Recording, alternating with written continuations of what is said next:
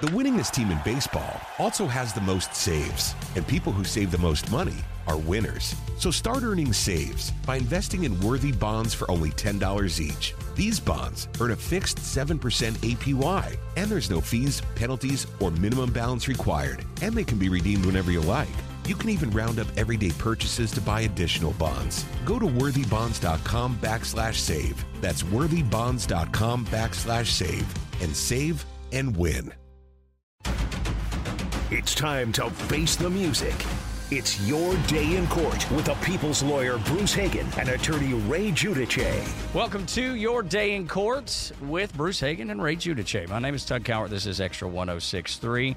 I always start the show by letting you know how to get a hold of renowned lawyers, Bruce Hagen and Ray Giudice.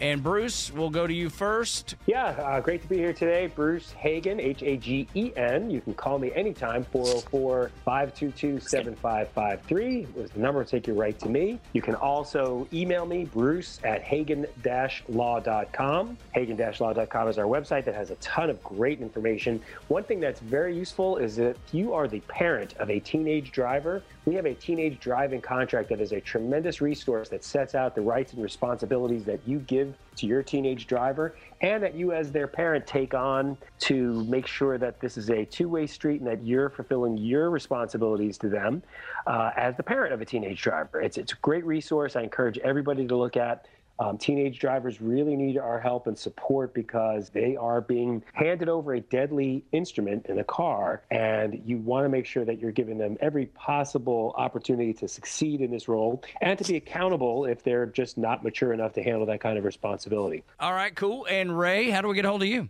Hey, good morning. Thanks for taking the time to listen to Bruce and I and Tug this morning. 404 964 4185. I did not give you my office number. I just gave you my cell phone number. And I keep that thing with me all the time. Call me if you need me. Text me if you need me. Email me, ray at rayglaw.com. If you just want to learn a little bit about me, my law firm, the things I've done over the last many years of practice, rayglaw.com. All right, as we lead up to the Super Bowl, uh, stories about the NFL are getting more press. And one that is really getting a lot of attention actually happened last week after the Pro Bowl, which was in Las Vegas. Alvin Kamara, who is a native of Norcross, Georgia, was arrested and booked on suspicion of batteries resulting in substantial bodily harm.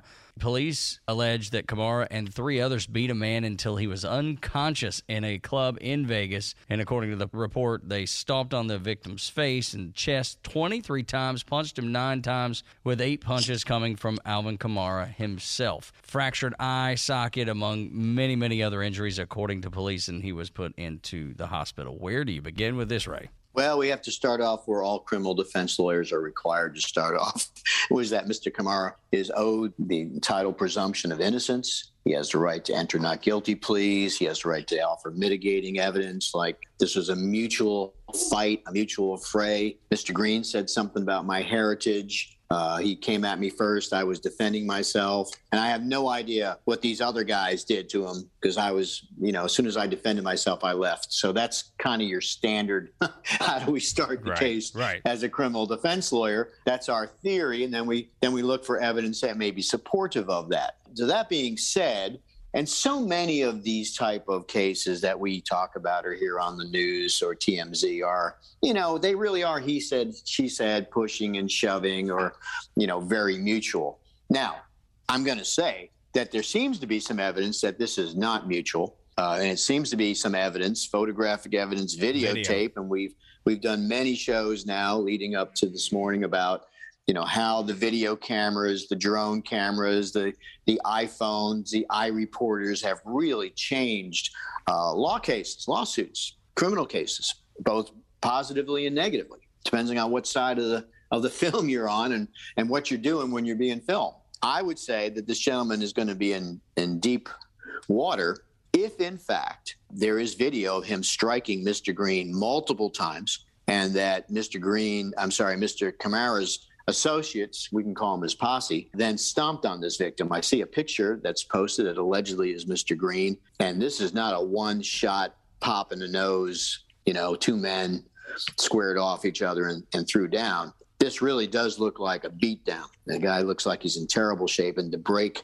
Bruce can talk better about this, address it, but to break the orbit around the eye is not your standard punch in the eye. That's usually something forceful like a kick, a stomp, or a, or a hard object to break that eye bone that circles the eye. That's a tough fracture. It's got requires an enormous amount of surgery to put that back together. So uh, if Mr. Green has sustained these levels of injuries, there's going to be, I believe, criminal prosecution uh, of both um, Alvin Kamara and his quote unquote associates. The associates may rat on Alvin, throw him under the bus, and say, "Hey, he was he's our boss. We're on his payroll. We're his bodyguards. We thought he was being attacked, so we defended him." Alvin's going to throw, you know, throw those guys under the bus. Hey, I was defending myself against this guy's insults, and these idiots took off on their own, you know, and beat the tar out of the poor guy.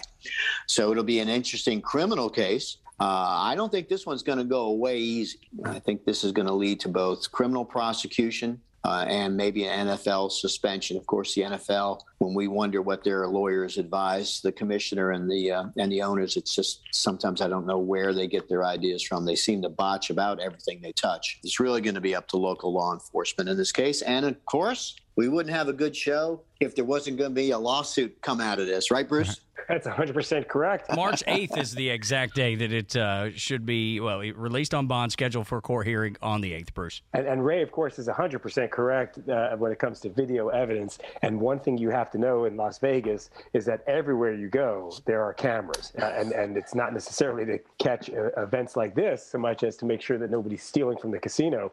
This happened at an elevator at a uh, casino hotel at about 6.30 in the morning. And so you know that this is going to be captured captured on multiple video cameras. I'm sure that evidence has been provided to the police already and will come public. It always seems like TMZ gets this kind of thing first. I don't know how they do it. They've become like the most reliable They source have. of information since the National Enquirer. It's hard to believe. I, I, and they're and they're fast, man. You will you'll read about this story four days from now in the New York Times. Yeah, and so one of the things, and, and certainly you were asking, like, what sort of defenses would Alvin Kamara have to the criminal action? If he's with a large group of people and there's a melee of some sort, one of his defenses may be that he's not the one who battered Mr. Green, that it was somebody else in the group. And you know, depending on the nature of this group, they may there may be somebody in there whose job it is to step up and take responsibility for misdeeds done by the guy who's earning the big paycheck.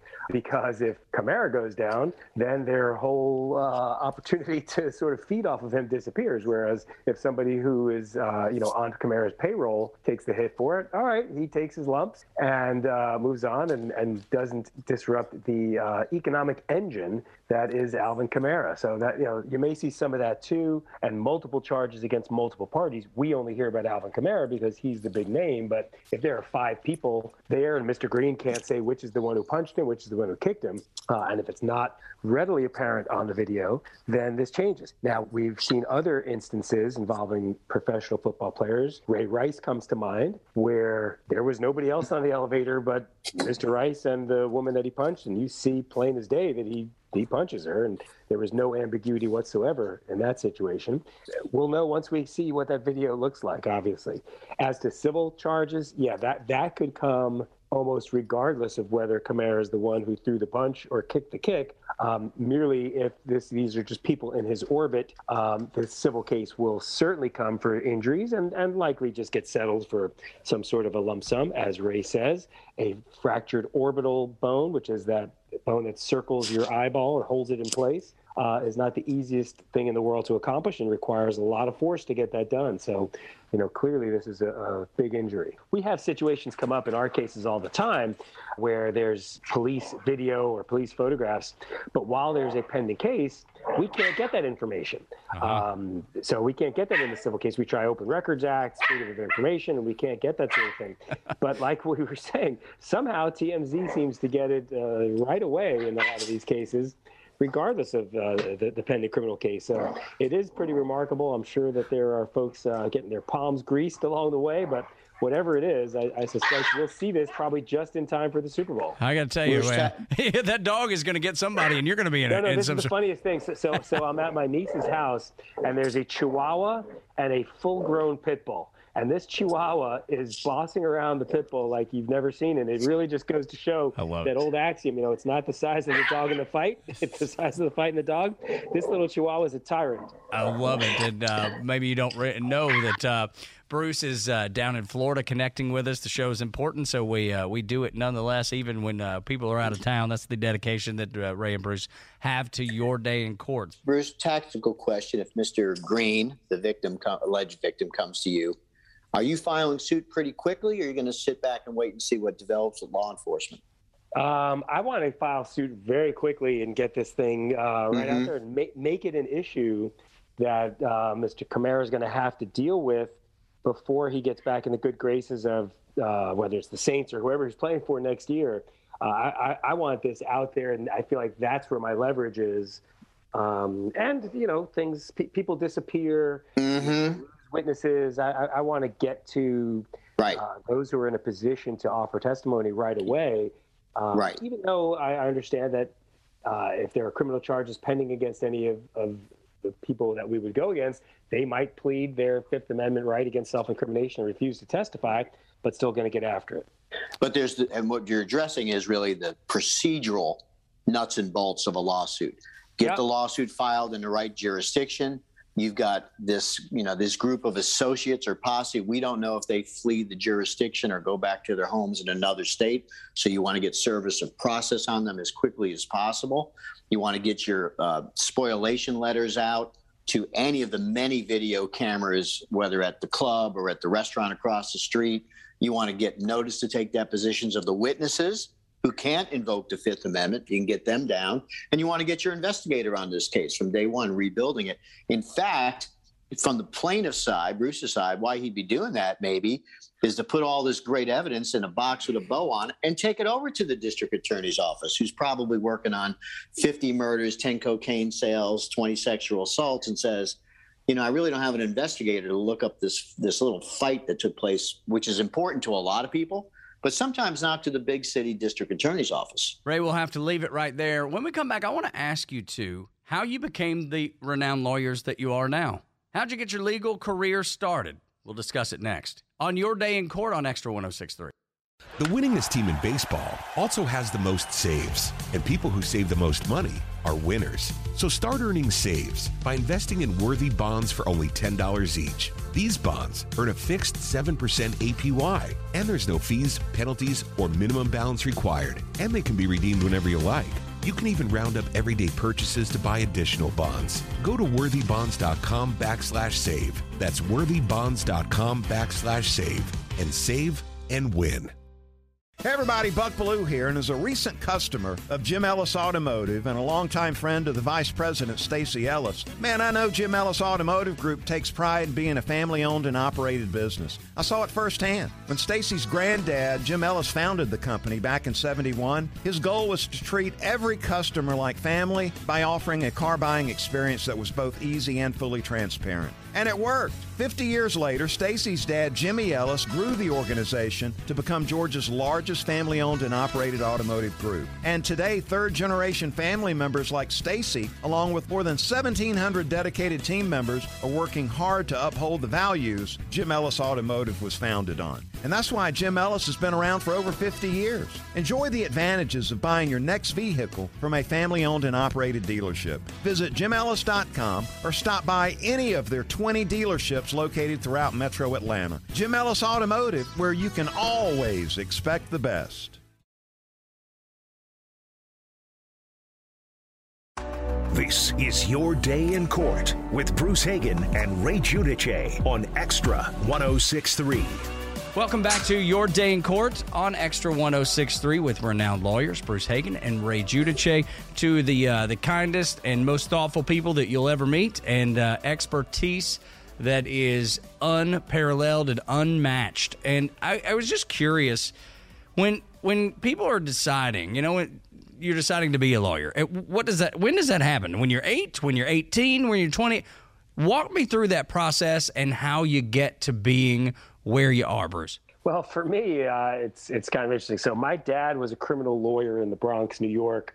Uh, he was a real street lawyer. Never had an office. Uh, never went to the office. He was in court every day, um, and he also was a living a pretty modest life. And and so he was there for everything. My childhood. He he was at every football game, basketball game, baseball game, every practice, you name it. He was there for all of it.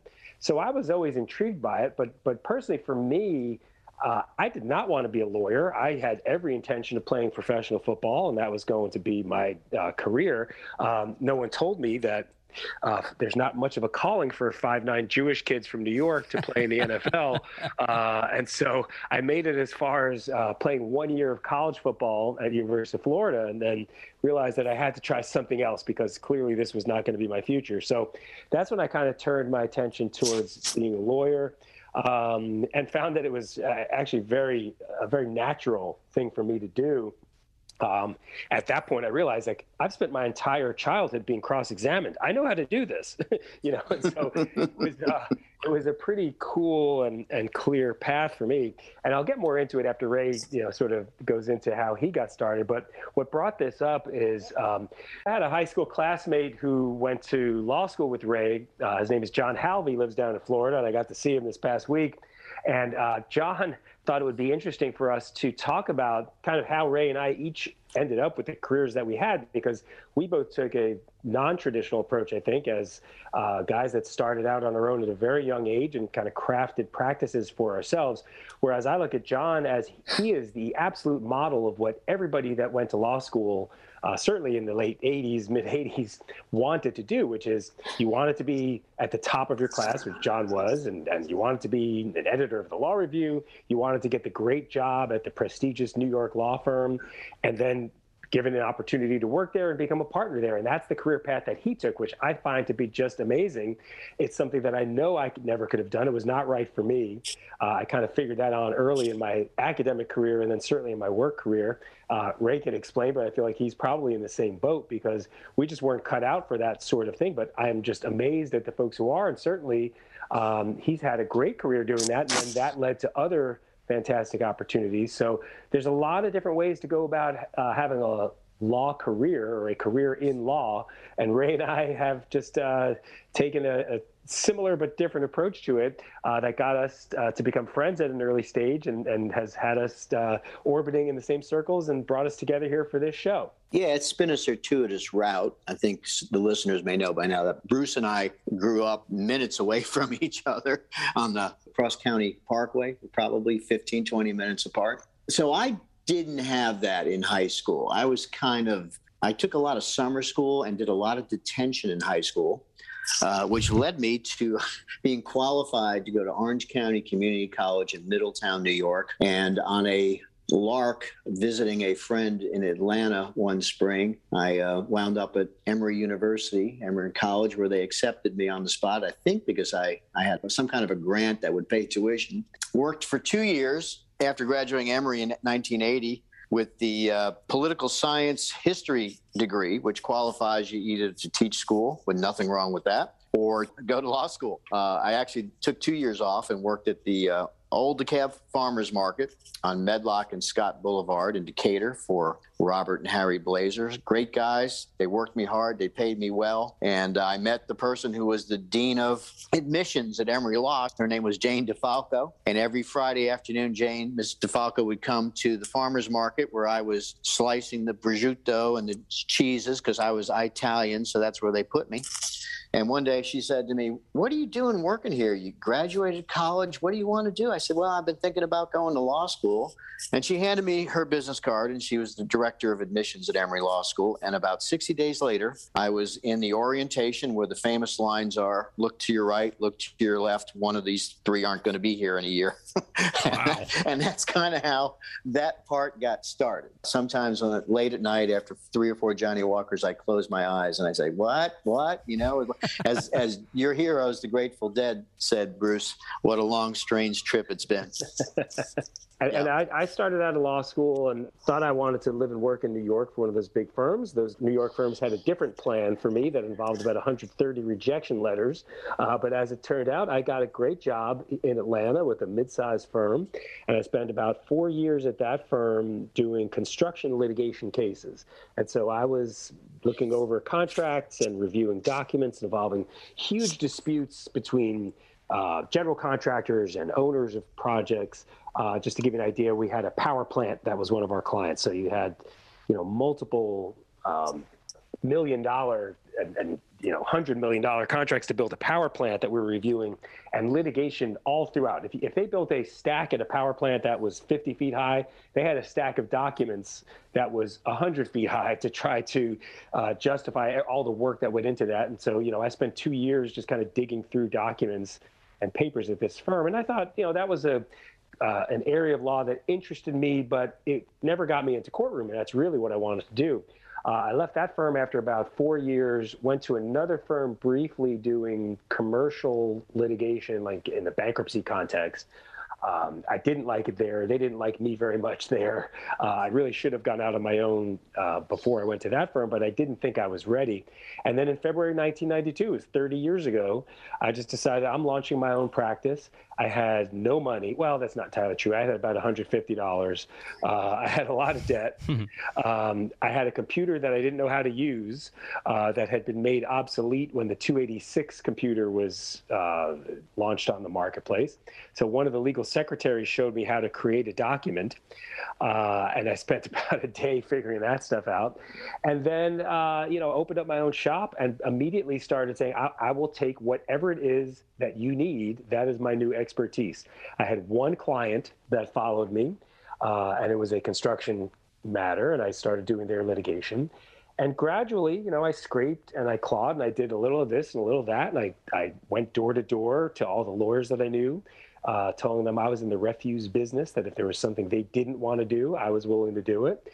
And I took every case that came along uh, and I took them all to trial, you know, and that was kind of my thing is like, okay, i I've been a lawyer for six years, but hadn't been in a single trial. And within that first year, I was trying cases pretty much uh, every month, and and you know continued at that pace, if not faster, uh, for years because I, I was going to make up for my lack of uh, formal experience by getting actual courtroom experience just doing it, and and that's exactly what I did. And you know, 200 trials or so later, you know, here we are, um, having seen just about everything under the sun. Probably about four years into my practice, I got my first personal injury claim and realized that this was something that I really enjoy doing, partly because I like taking care of people. I liked representing people over uh, companies. Um, and I didn't have to worry about whether somebody could afford to hire me if they had re- uh, the ability to pay a retainer or an hourly rate or a flat fee. I was just going to get paid on a percentage of whatever we could get uh, if and when there was a recovery. And I was willing to bet on myself in that context that, okay, if I put this time in and don't get paid, that's fine, but I think I will. And eventually, um, you know, that became the only thing I did as I started turning down all other types of cases. Um, for any lawyer that might be out there that is starting a practice or has a new practice, turning down work that you don't want to do is probably one of the most powerful things you can do to stay on target and, and build your practice the right way for you.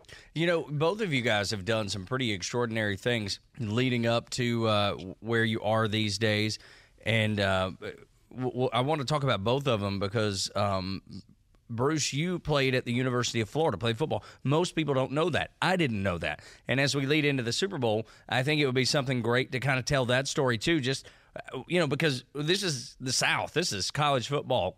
I mean, there, there's nothing people love more than that. And then, and then when we finish that, I want to get to uh, to Ray. And you were on national television on a uh, a show with Nancy Grace. And I want to get how how all that kind of came together. And you can even see some of that on on Ray's website. But we'll start, Bruce. You went down and played at the University of Florida. You're an old Gator.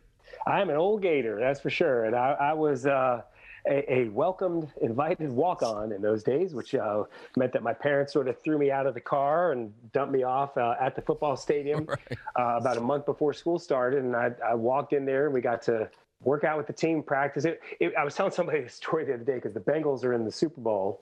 Um, and at the time that I was there, I really was a natural defensive back, but they had enough of those, so they put me at receiver. Uh, and they called the the walk-ons like me, we were called Gator bait because uh, they needed something to feed to the players. That's right, and, and that was us.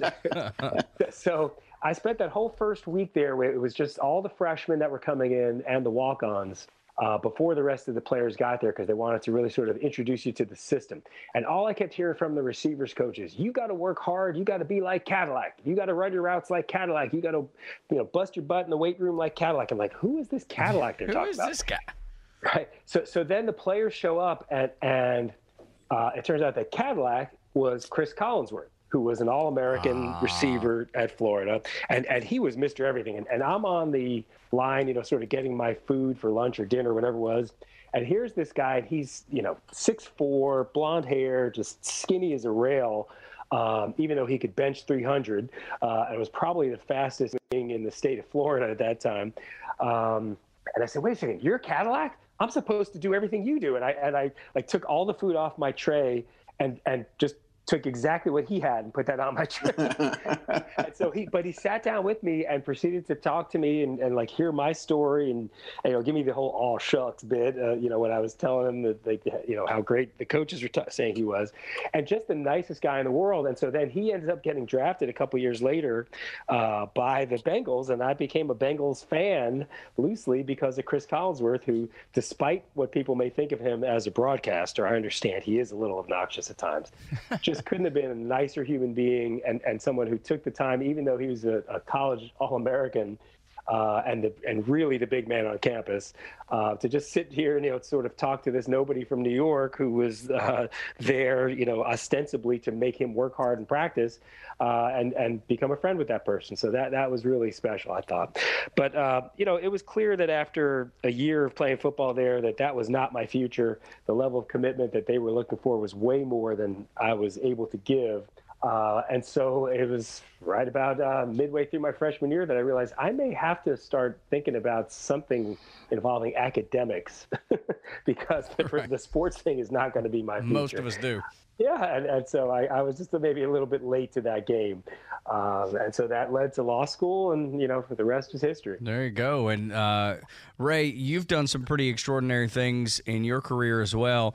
Being on national TV, that's a that's an old hat. Well, it's another one of those things, you know, light a bolt bolt of lightning struck. Um, when I was a young prosecutor back in 85 and 86, I met another young prosecutor. Her name is Nancy Grace, and Nancy was in the, the uh, district attorney's office in Fulton County. I was in DeKalb, and through a mutual friend, we we went out for I think cocktails maybe once or twice, and stayed very good friends. During the OJ trial, Nancy was on local TV, and she took a swipe at Johnnie Cochran, who somehow saw it and that created the Cochran and Grace show on Court TV. Sadly, uh, Johnnie Cochran, and regardless of what some people think about him, uh, he is a fan. He was a fantastic jury trial lawyer. Miss Cochran got very ill and, and passed away shortly after the start of the show. And Nancy was up in New York doing Court TV, affiliated with at the time CNN. And I started going up there a couple times a year, maybe a little bit more, and doing her court TV show. And then CNN relocated Court TV down here to uh, then the Phillips Center, Phillips Arena, CNN Center.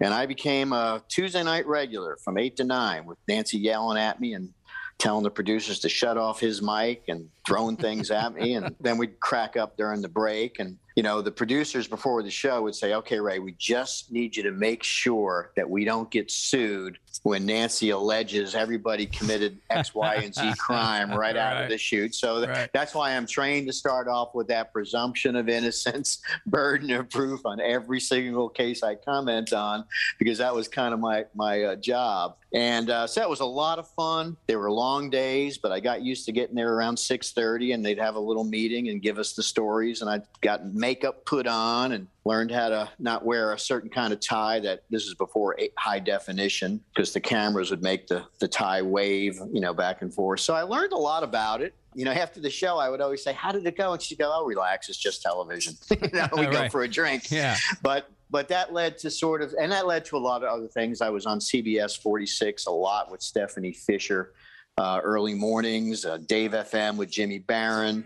Uh, and then one night uh, during the Michael Vick trial, in walks two local radio sports talk commentators, Sandra Golden and Steak Shapiro, and they were going to comment from that angle on Mr. Vick's process and trial. And, and after the show, Steak Shapiro and Sandra and I went out to the Palm in Buckhead.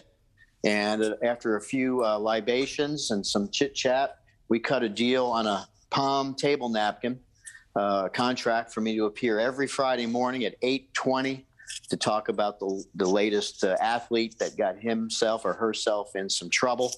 And um, a few years later, after that uh, programming stopped, I moved over to 680 The Fan and have been happy to work with the great voices over there that you know we have some different people at different times over Yeah, the last sure. six or seven years Yeah. but that's the nature of the business and uh, david dickey has stuck with me through thick and thin and and some uh, pr- inappropriate comments i try to keep them to a minimum Yeah, right. Which is, which is a smart thing to do, probably.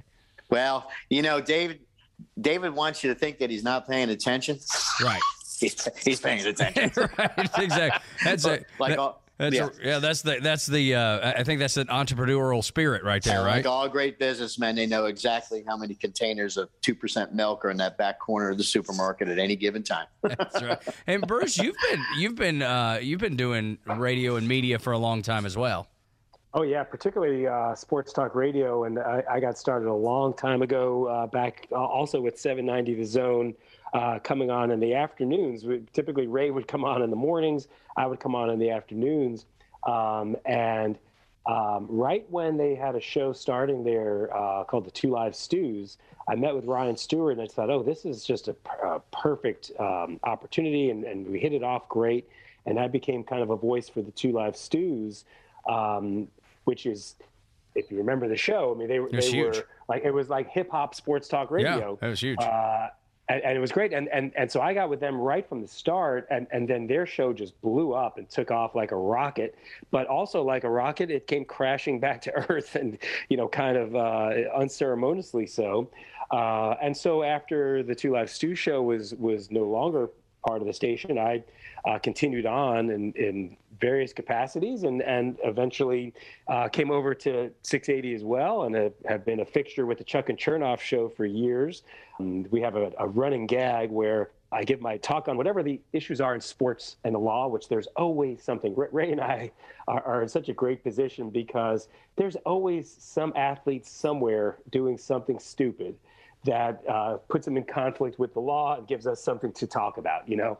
Um, but inevitably, we get to a point in the show where uh, I offer to give my opinion and analysis of some sports topic, uh, and I get cut off like right before Every time.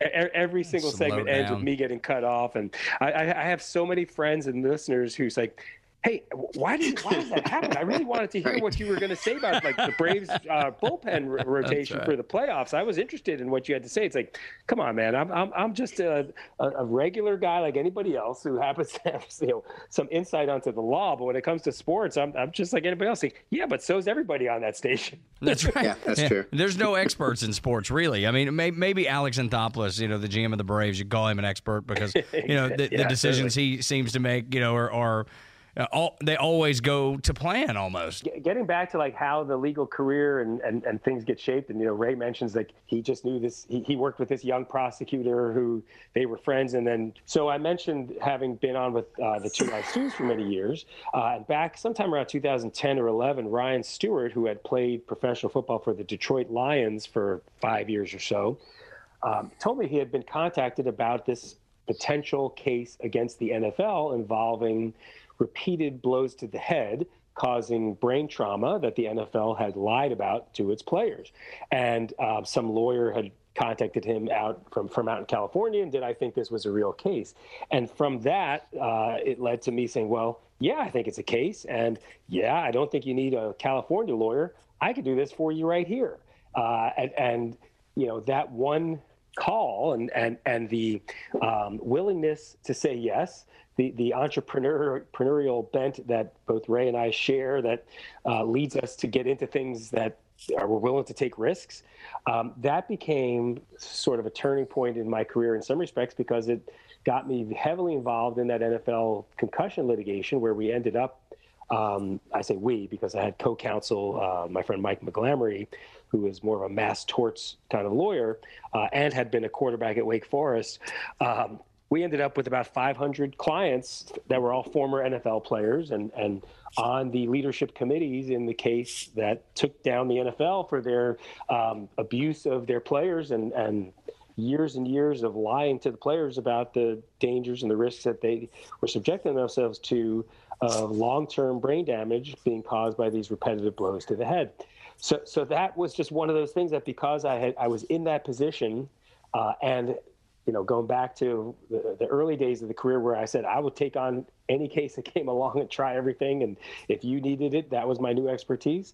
When the opportunity came, I said yes, uh, and it became really just just a, a great sort of um, career changing opportunity for me. So um, I, I, couldn't have anticipated that that would have happened as I was graduating law school. It's just one of those things that kind of happened as we went along. Yeah, man, it's fascinating. And as we uh, talk, we talked in the original opening segment about an NFL player, and we should keep it on the NFL topic as we wrap up this segment and go to the next.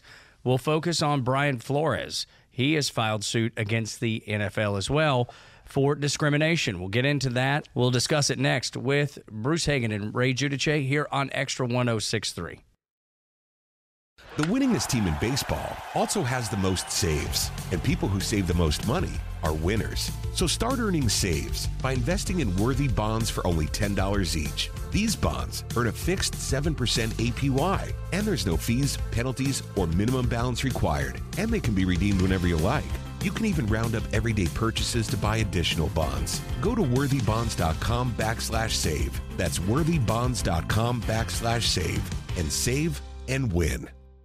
Hey everybody, Buck Belue here, and as a recent customer of Jim Ellis Automotive and a longtime friend of the Vice President Stacy Ellis, man, I know Jim Ellis Automotive Group takes pride in being a family-owned and operated business. I saw it firsthand. When Stacy's granddad, Jim Ellis, founded the company back in 71, his goal was to treat every customer like family by offering a car buying experience that was both easy and fully transparent. And it worked. 50 years later, Stacy's dad, Jimmy Ellis, grew the organization to become Georgia's largest family owned and operated automotive group. And today, third generation family members like Stacy, along with more than 1,700 dedicated team members, are working hard to uphold the values Jim Ellis Automotive was founded on. And that's why Jim Ellis has been around for over 50 years. Enjoy the advantages of buying your next vehicle from a family owned and operated dealership. Visit jimellis.com or stop by any of their 20 dealerships located throughout metro Atlanta. Jim Ellis Automotive, where you can always expect the best.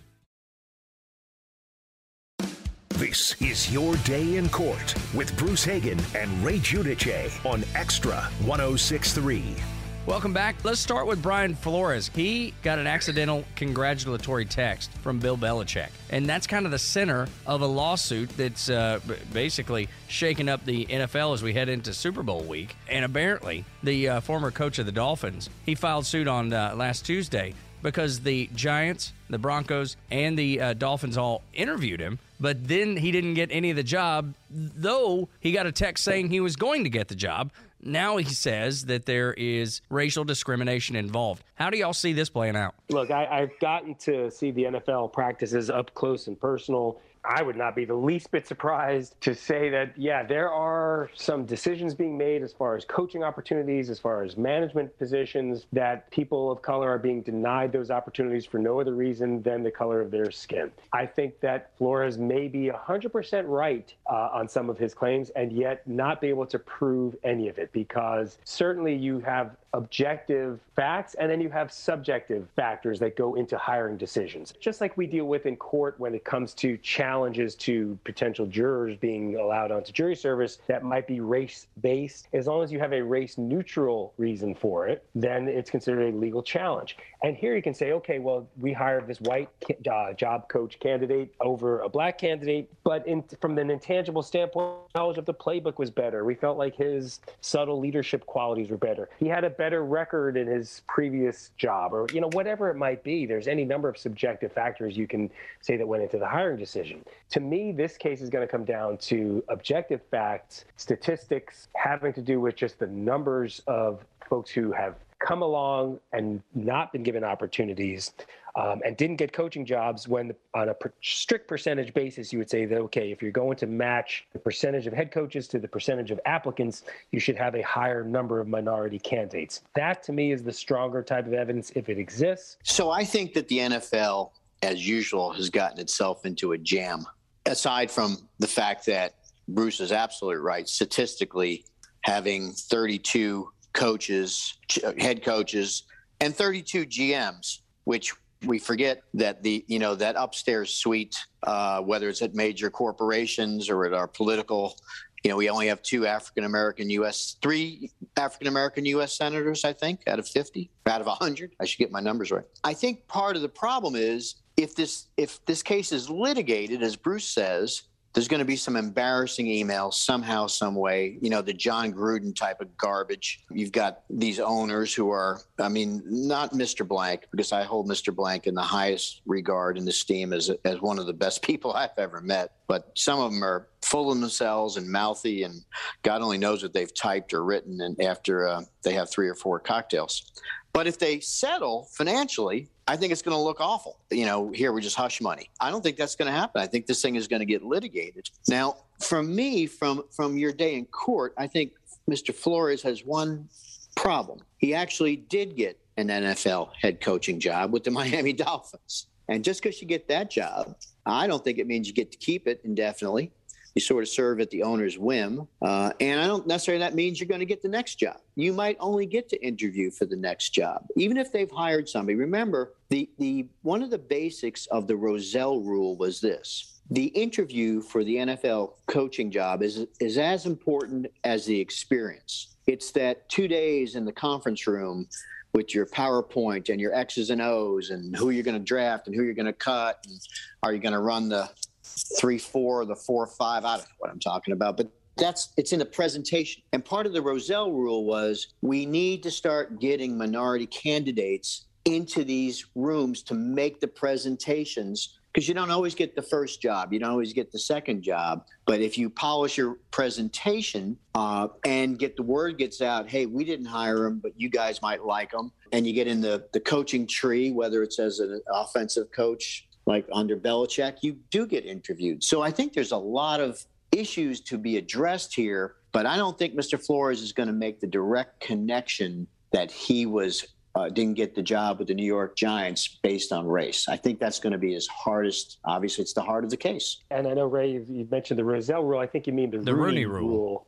Uh, Sorry, but, but, but yeah, the idea, yeah. be, the Rooney rule being that any Yeah. NFL team that has a job opening for head coach is required to interview at least one minority Right. candidate. And so, to some extent, um, yeah, it's exactly what Ray described it to be, and it's it's uh, an opportunity for, to um, hone their presentation to the point that they do become the most attractive candidate. But others would tell you that the Rooney Rule is really just window dressing, and that um, teams will bring in minority candidates and pay them to prepare and come in and interview uh, with no intention of hiring them, just uh, going through the motion of making sure that they are complying with this league wide rule. Um, since Mr. Flores filed his lawsuit, there have been uh, some hirings that took place in the NFL. Uh, Lovie Smith was hired as a head coach. He's he's a minority candidate.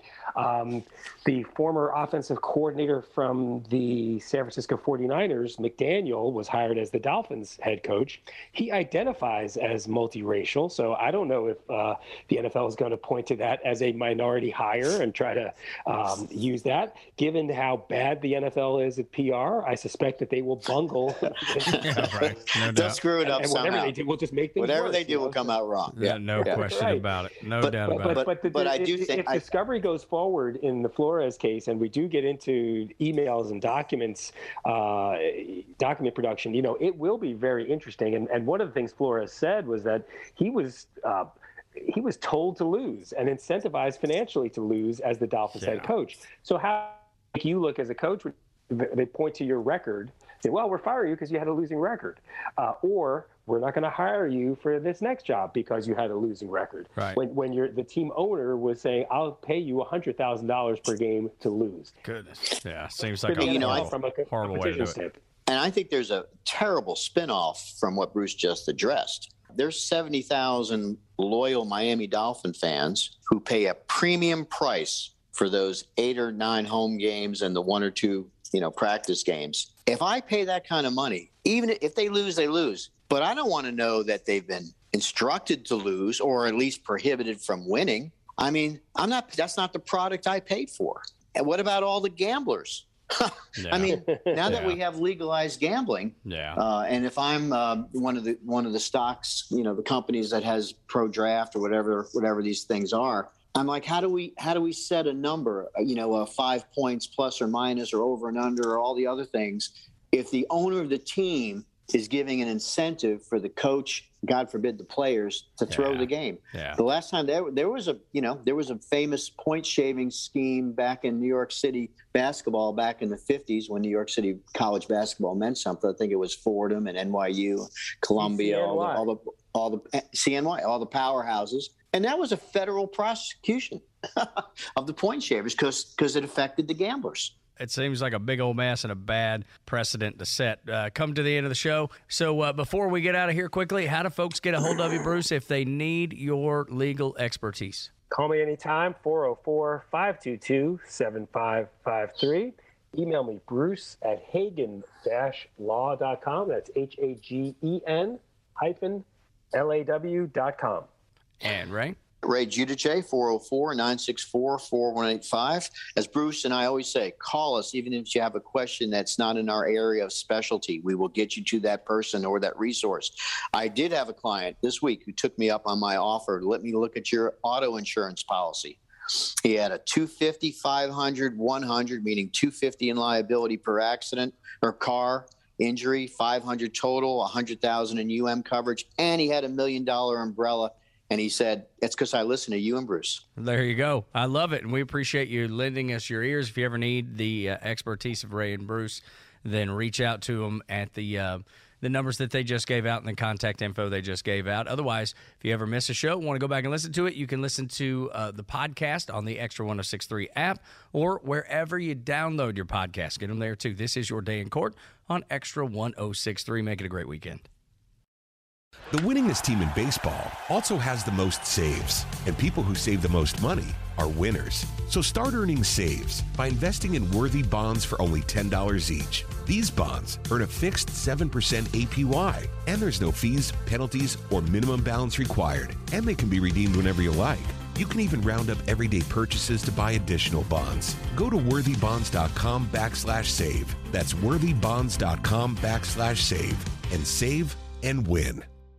Hey everybody, Buck Belue here, and as a recent customer of Jim Ellis Automotive and a longtime friend of the Vice President Stacy Ellis, man, I know Jim Ellis Automotive Group takes pride in being a family-owned and operated business. I saw it firsthand. When Stacy's granddad, Jim Ellis, founded the company back in 71, his goal was to treat every customer like family by offering a car buying experience that was both easy and fully transparent. And it worked. 50 years later, Stacy's dad, Jimmy Ellis, grew the organization to become Georgia's largest family owned and operated automotive group. And today, third generation family members like Stacy, along with more than 1,700 dedicated team members, are working hard to uphold the values Jim Ellis Automotive was founded on. And that's why Jim Ellis has been around for over 50 years. Enjoy the advantages of buying your next vehicle from a family owned and operated dealership. Visit jimellis.com or stop by any of their 20 dealerships located throughout metro Atlanta. Jim Ellis Automotive, where you can always expect the best. This morning in the Atlanta airport, no one's missing a meal on Mac Wilburn's watch. With 11 restaurants to serve passengers, he's got dining for every destination. And it all started when Mac talked with First Horizon Bank about opening a franchise in the airport. Now it's open for business and cleared for takeoff. First Horizon Bank. Let's find a way. Go to firsthorizon.com slash Mac. First Horizon Bank member FDIC.